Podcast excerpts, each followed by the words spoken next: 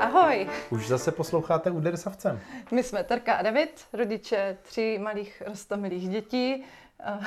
Většinou rostomilých. Mají šest, necelé čtyři a... 8 mimink... měsíců dneska. Miminko má dneska 8 měsíců a spí, ale možná mi časem bude tahat za mikrofon, takže tímto se omlouvám všem milovníkům dobrého zvuku. Zdravíme dálu.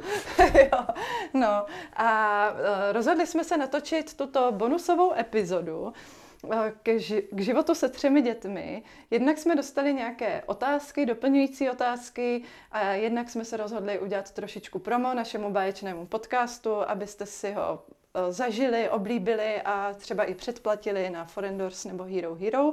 A právě proto bude dnešní bonusová, ale o to kratší epizoda, eh, celá volně k poslechu na vašich podcastových platformách.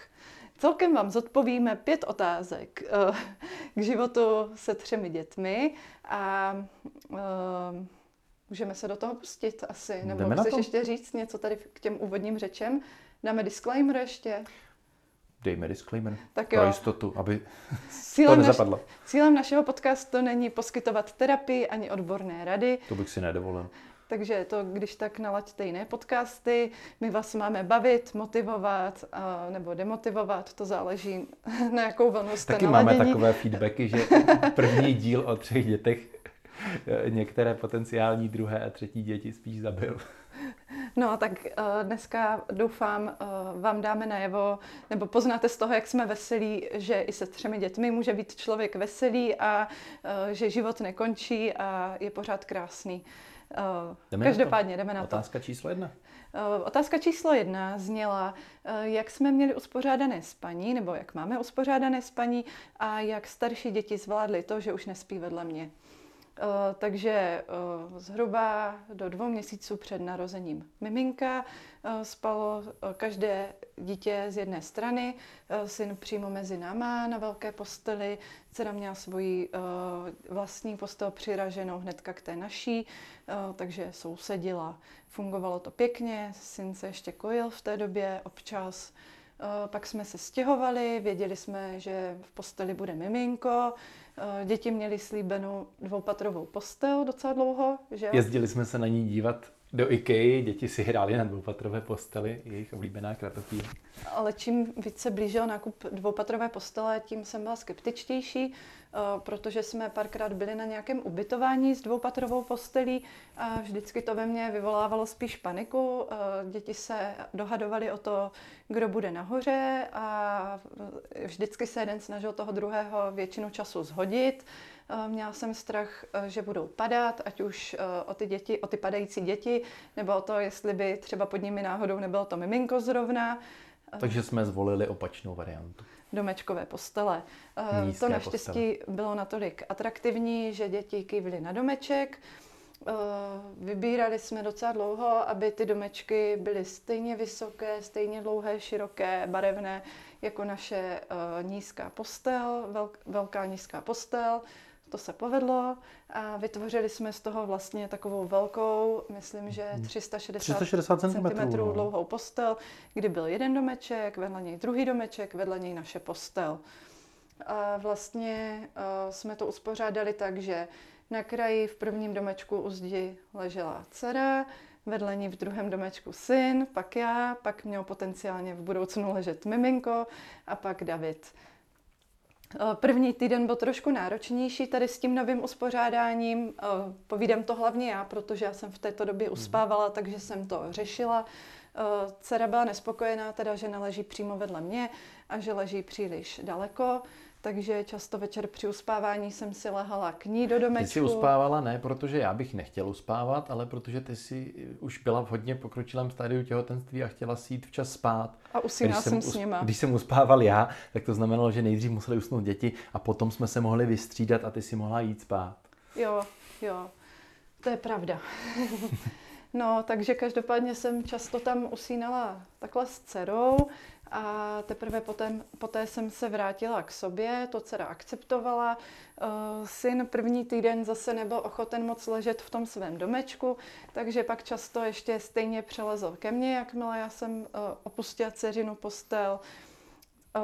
byli jsme domluveni, že já ho pak na noc vrátím do toho domečku, protože jsem chtěla, aby si tam nějak jako zvykl spát, ležela jsem hodně blízko u něj, hladila jsem ho, ráno se ke mně často zase nastěhoval a takhle to fungovalo vlastně i po narození miminka prvních šest týdnů. Pak Potom se děti, se děti rozhodly. rozhodly emancipovat a odstěhovat se do dětského pokoje se svýma domečkovýma postelema, což jsme u dcery docela čekali, má šest, takže Viděla to hodně ne? u kamarádek, že mají, hmm. že mají svůj pokojíček. Ona by tam spala od začátku, chtěla, aby tam spal syn, ale ten nechtěl, což jsme naopak jako považovali za samozřejmé, že ještě nechce. Eh, každopádně se k našemu překvapení teda rozhodl, že když jde dcera, tak on jde taky. A on zbalil si uzlíček a šel zase. Zbalil si domeček. Rozebrali jsme domeček, byla to akce na celé dopoledne, odpoledne, protože domečky neprojdou dveřma, takže bylo nutné rozmontovat a zase smontovat. Eh, já jsem to pomáhla stěhovat s miminem v šátku, taky zábava. To byl ten den poté, co jsem si zlomila ten prst na noze, by the way, to au, si vzpomínám. Au, Hmm. No. Takže domečky jsme přestěhovali a moje idea byla paráda, tak děti spí eh, v dětském pokoji, pomůžu jim samozřejmě s tou adaptací, budu tam s nima spát na matraci týden, dva. A dopadlo to trošku jinak, děti se mě odmítly vzdát. A hlavně syn teda měl pořád trošku problém spát v tom dětském pokoji, protože je prostě malý. Jo, takže dopadlo to tak, že ty jsi tam spával s něma asi pět měsíců. Prvně na nafukovačce, pak si upgradeoval na normální madraci. No normální měl... úplně ne. Dětskou. Dětskou matraci, takovou tu nastavovací z IKEA, takže já mám matraci a k tomu dva ty nástavce a mám na tom povlečení, protože je to praktičtější, než kupovat další matraci. Ano.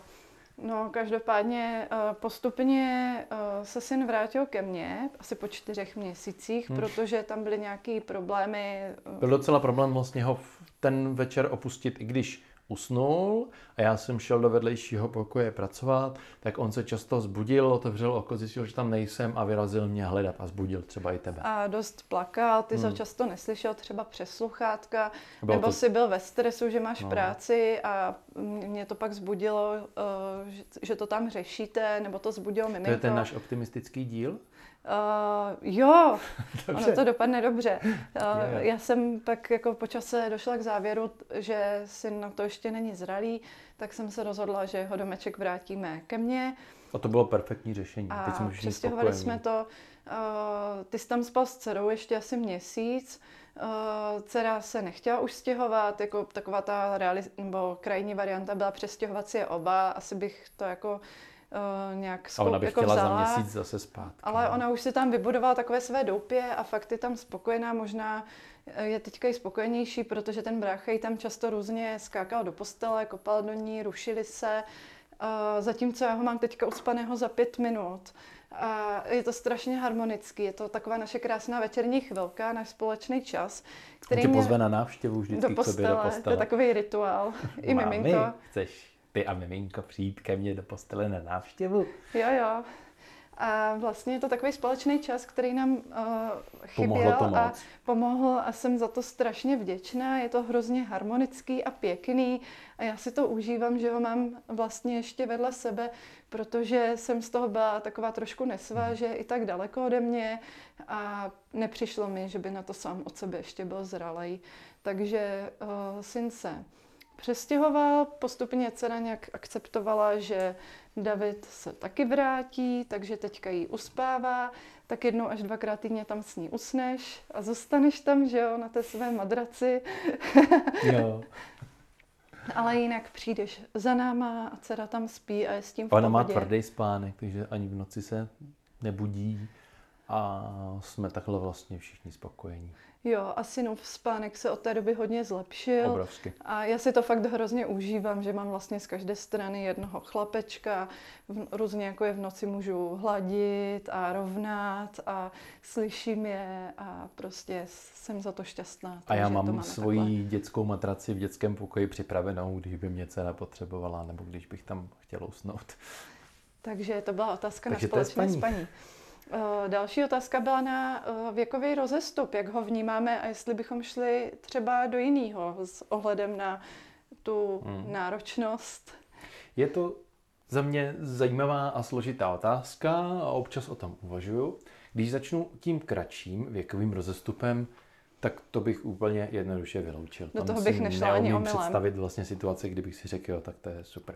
Tam si myslím, že by to, jako že bychom to určitě dali. Výhoda by bylo, že bychom to měli jako v uvozovkách rychleji za sebou, ale určitě by to bylo na úkor té péče, kterou bychom byli dětem schopni dát, ať už pokud je o čas nebo o nějaký ten kontakt, kojení, eh, pozornost, eh, respektující péči, takže to jako za mě určitě ne já myslím, jako, že to tělo, my jsme vlastně třeba u dcery jsme původně se začali pokoušet o druhý miminko, když měla 9 měsíců nebo 10, pokud si vzpomínám, že jsme tehdy jako optimisticky naznali, že už jsme ready a myslím si, že to tělo a ty naše organismy moc dobře vědí, co reálně zvládneme a že prostě vždycky tam vytvořili ten rozestup v prvním případě dva a půl roku, ve druhém tři a čtvrt. Tři a čtvrt. Hmm. No a delší rozestup, jako takhle. Já si myslím, že to je víc otázka na tebe. Mít mezi dět, takhle, eh, když vidím, jak dcera funguje s miminkem, je mezi nimi téměř 6 let, tak to je úplně ideální. Eh, ona to fakt pobrala úplně krásně, eh, dokáže být velmi empatická, dokáže počkat, dokáže mě pomoct s různýma věcmi, ať už doma, okolo miminka, dá se s ní dělat spousta aktivit na pozadí té péče o miminko a je velmi samostatná, eh, pokud jde o nějakou samoobsluhu, takže to vlastně, kdybychom měli jenom to první a třetí, tak mně přijde, že by to bylo hrozně easy. Eh, ale nedokážu si představit, že bych byla v tom mateřství dlouhodobě takhle dlouho zkrátka takhle dlouho, hmm. 11 let v kuse, nebo já nevím kolik, snad ještě víc. To není, no. ani nepočítej, no, prostě no. takhle velký Bylo by to hrozně intenzivní a dlouhý na mě ve výsledku a asi, asi nevím, jestli bych do toho chtěla jít.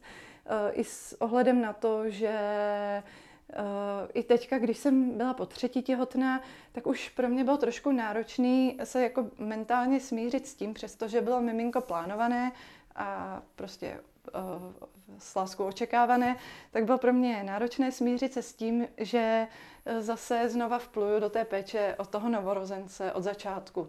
A při představě, že už člověk třeba má to pětiletý dítě, který je fakt samostatný, můžeš ho dát někde na noc, už seš zpátky v tom pracovním procesu, už máš jako tu svoji míru nezávislosti v podstatě, eh, tak eh, že eh, se toho znova vzdáš, tak nevím, jestli bych vlastně byla ochotná nebo ne.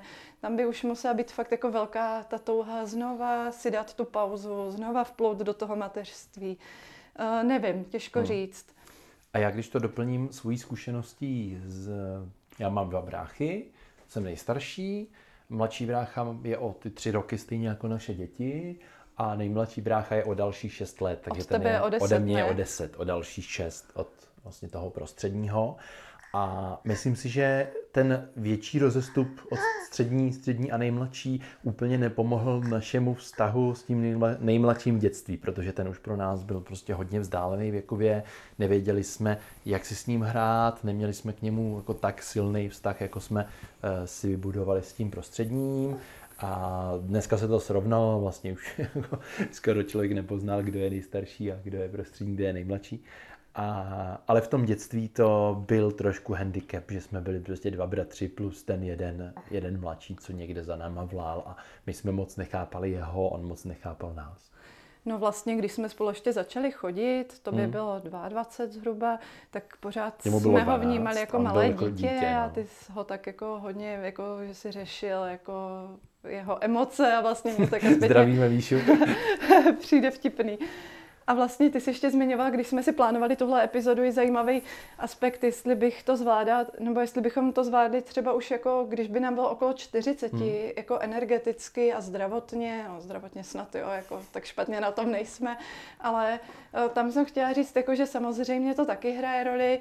Já teďka uh, paradoxně teda, to, to mně přijde vlastně jako paradox, uh, že je to sedm let od mého prvního těhotenství, ale přijdu si na tom lépe, přestože jsem teda starší, ale určitě to nebude s přibývajícím věkem, ale třeba tím, že se o sebe víc starám. Víc spánku, méně alkoholu. Jo, přestal jsem skoro pít, spím asi dvakrát tak eh, dlouho, co jsem v průměru spávala dříve.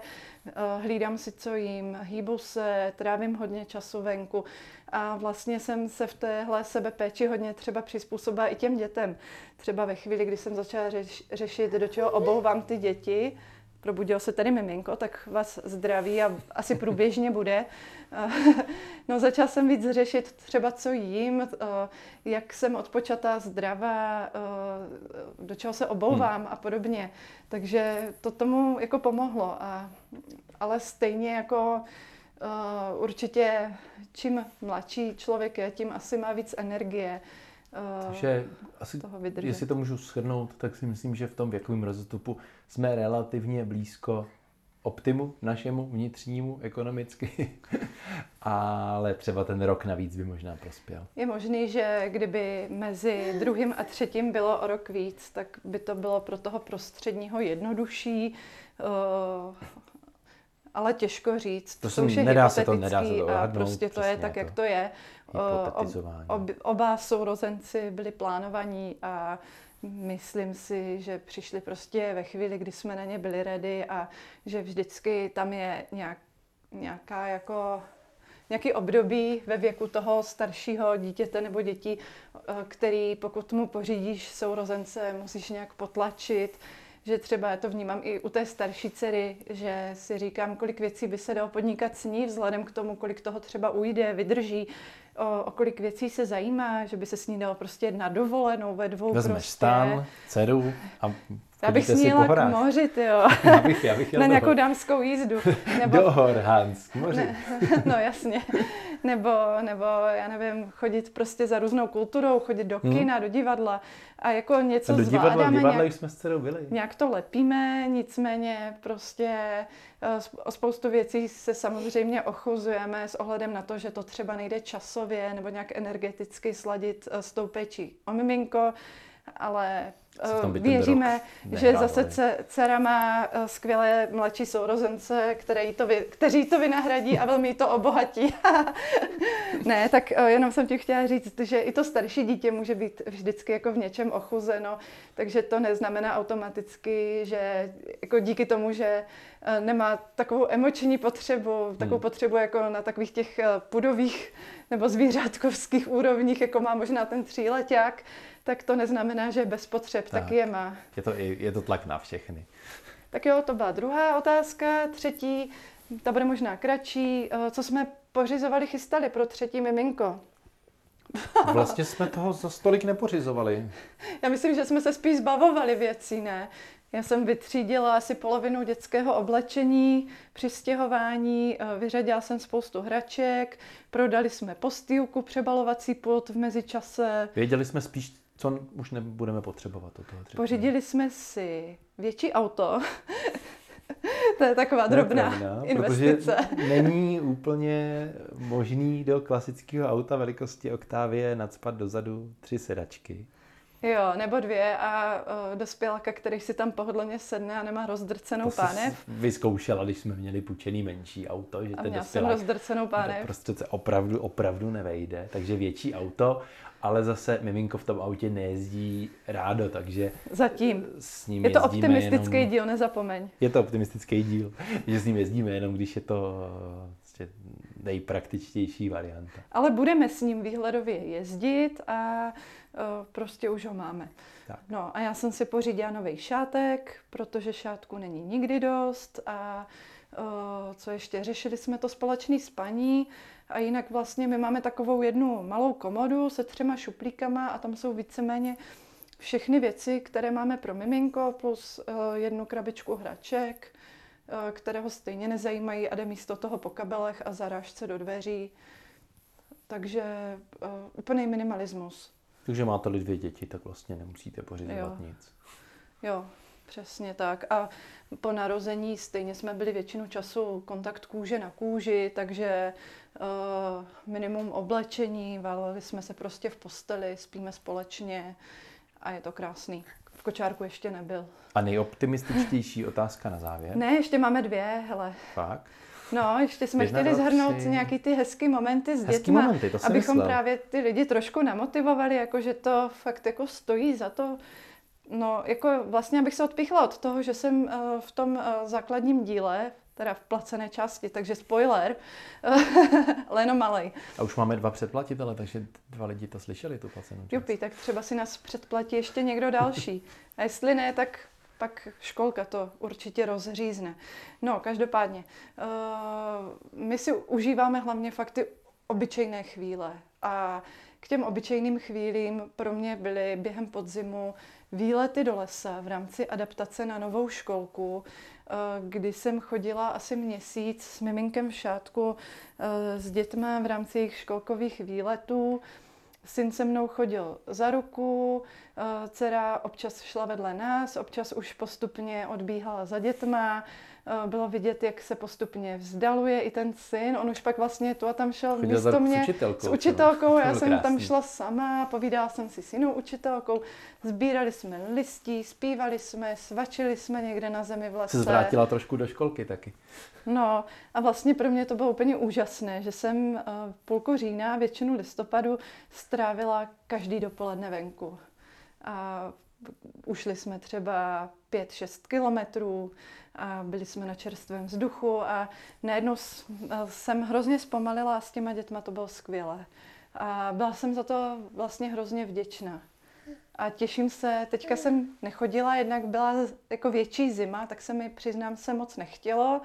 Takže jsem nechala děti, ať si tam trpí v tom dešti, trpí v uvozovkách, oni to mají rádi, radši než já, tak ať jsou v tady tom eh, počasí venku sami, už mě tam tolik nepotřebujou. Dětem nikdo neřekl, že jim má déšť vadit? Je to tak? nevadí. Uh, no a zároveň ono, ono se miminko snažilo rozlézt dlouho a já jsem čekala, až se rozleze, aby ve chvíli, kdy ho vypustím venku, tak aby lezlo a neplazilo se, protože je to praktičtější. A teďka už leze, už, takže už mu zase nosím ven overálek a když uh, je příležitost, tak ho do něj převleču, vyklopím ho do trávy a ono už je spokojené. Takže uh, myslím, že v březnu už zase budu chodit tu a tam jednou týdně třeba aspoň. A ty bys mohl ještě popsat ty naše Vánoce? krásné momenty z konce roku, taky obyčejný. Krásně, obyčejně, neobyčejný Vánoce, zase nás všech pět a udělali jsme si je po svém, nikam jsme se nehonili. Žádný návštěvy na štědrý den. návštěvy. Zatopili jsme, takže děti se slíkly do plavek, běhali v plavkách. Udělali jsme si večeři včas, začali jsme dělat večeři ve tři zhruba. Večeři jsme si udělali na zemi, tak aby jsme zapojili i miminko. Aby Takový piknik děti v to byl. Najedli. Byl to vnitřní piknik u stromečku. Eh, děti dostali jenom každý tři dárky od nás, mm-hmm. který se jim moc líbily a byly to krásně minimalistický, pohodový, uklidňující rodinný Vánoce. Žádný uklízení, eh, napečeno jsme měli úplně minimálně, prostě jsme jenom udělali místo na ty dárky a na tu večeři nebo nějaký odpolední piknik a žádný očekávání, žádný programy a bylo to super. A úplně stejně probíhal Silvestr. Jo, jo. Poklidně, rodině. Jedli jsme ze společného talíře, byli jsme pohromadě, děti si tam běhali, bubnovali, fotili jsme se, každý z nich si vzal do ruky nějaký můj starší foťák a navzájem se fotili. Dcera tam bubnovala a bylo to skvělé. Potom, dokud bylo teplo na podzim, tak jsme chodili i do říčních lázní, který máme kousek. Takže tam zase děti uh, blbly ve vodě, pozorovali nutry na Berounce. Lovili mušle. Byli moc, moc spokojení. Takže spousta krásných momentů. Nic pro, divokýho. Pro nás je vlastně super být venku, mám pocit, protože tam jsou děti tak jako spokojenější, klidnější, uh, méně se nás drží a jsou tam takové svobodné a my si třeba zvládáme i povídat nebo si něco sníst. To povídání, jeden z hezkých momentů je tady natáčení podcastu, protože si povídáme už vlastně dvě hodiny, protože jsme natočili tu školku teď. No a tím se můžeme dostat eh, k poslední otázce. Je možné se třemi dětmi a minimem času uh, nějak udržovat náš společný vztah a jak to dělat, nebo jak to děláme?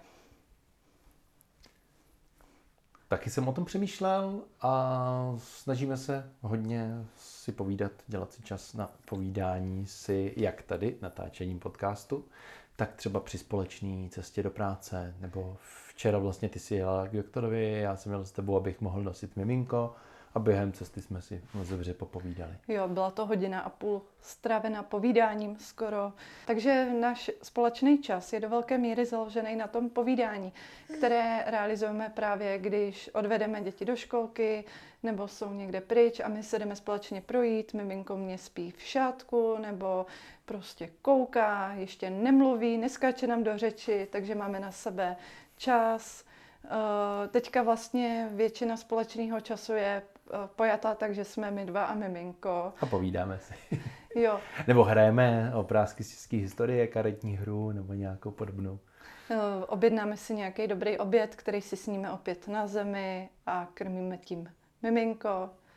Ale chtěla bych říct, eh, že já jsem hrozně optimistická v tomhle, protože je úplně přesný z mé zkušenosti, to bylo s druhým synem, Uh, Úplně stejný. Jo, hmm. že tam vlastně ty první dva roky byl ten syn víceméně na mě, nebo tak okolo roka půl už přestával být, ale uh, tam to zase bylo specifický tím, že byl, bylo období covidu, víceméně od synova narození celý ty dva roky. Bydleli jsme dál od našich, takže naši tak často nehlídali. Nebo byly různé lockdowny, hmm. izolace, vlny, uh, obavy potkávat se, a uh, zároveň pak jsme se teda odstěhovali za Prahu na rok a půl, takže bylo složitější dostat nějak se, nebo potkat se společně. Uh, takže tam jsme jako ty první dva roky, to by se dalo spočítat možná na prstech jedné, maximálně dvou rukou, kdy jsme byli fakt jako třeba hodinu bez dětí úplně. Já myslím, že spíš na jedné ruce bych to spočítala. Hmm.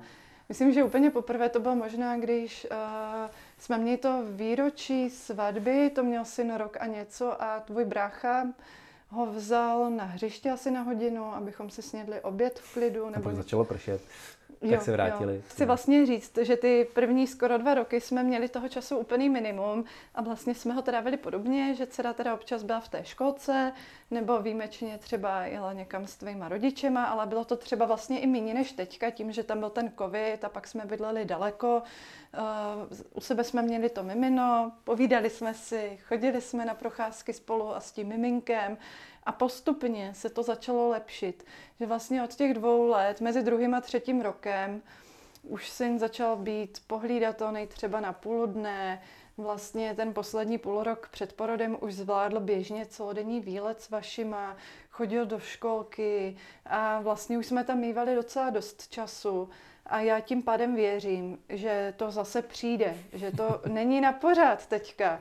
A to, že už jsme to jednou zažili a skutečně tam došlo k nějakému posunu, mě naplňuje prostě optimismem a zároveň věřím, jako že náš vztah to v pohodě ustojí a že ho cítíme i teďka. Zkrátka ho cítíme zatím nějakýma jinýma věcma, eh, než prostě, nevím, tím, že jdeme ve dvou na večeři nebo do kina, což prostě s tím mimčem nepůjdeme. A vlastně pak i, eh, když měl syn přes ty dva roky, tak samozřejmě ne vždycky bylo to hlídání, tak my jsme hodně randili třeba tak jako dopoledne, že si vzal jednou v hmm. měsíci právě dopoledne volno. Já jsem si tam taky nic neplánovala a prostě jsme byli dopoledne doma spolu. Hmm. V době, kdy byly ty děti ve školce. Potkali na obědě ve městě. Jo, jo, jo. Právě když jsem měla třeba nějakou konzultaci dopoledne, uh, tak pak, než jsem měla vyzvednout děti, tak jsem měla okolo tvojí práce, zašli jsme si na oběd, ve dvou hodinu jsme poseděli, snědli jsme si burgera. Někdy si píšeme přes WhatsApp uh, během dne, třeba uh, když jsme v té samé místnosti a děti nás nenech, nenechají říct si větu. a děti nás nenechají říct větu, tak ti řeknu, že ti to napíšu na WhatsApp a pak ti to napíšu na WhatsApp. To je zábavný. No. A jako někdy děláme takové prostě jako věci, že dětem pustíme pohádku vedle, abychom si mohli právě něco říct nebo se v klidu spolu najíst. Když miminko spí zrovna, tak to je taky prýma. Takže takový drobný okamžiky, nebo napustíš dětem vanu a tu půl hodinu, než se tam začnou topit a vylejvat vodu a řvat po sobě, tak taky máme chvíli. Takže jo, jde to. A já bych to tímhle uzavřela. Myslím si, že jsme uh, tady dostatečně namotivovali všechny k tomu, že... no, já jsem optimista. Záleží, necháme to na posluchači. Ale dáme tam anketu třeba, jestli tento podcast ve vás vyvolal spíš depresi nebo naději. Velký dobrý, velký špatný, něco mezi tím, co se ne, týče prostě motivace. z extrému do extrému, černobílý to bude. Tak se rozloučíme a zanechte nám zpětnou vazbu. Pokud máte pocit, že by ten zvuk šel udělat ještě líp, tak nám napište a uvidíme, jestli s tím něco půjde, ale uh, Mimčo mě to prostě občas tahá za mikrofon, to taky hraje svoji roli. a mějte se hezky a... Uh... Děkujeme, že jste poslouchali podcast. Uder Sase!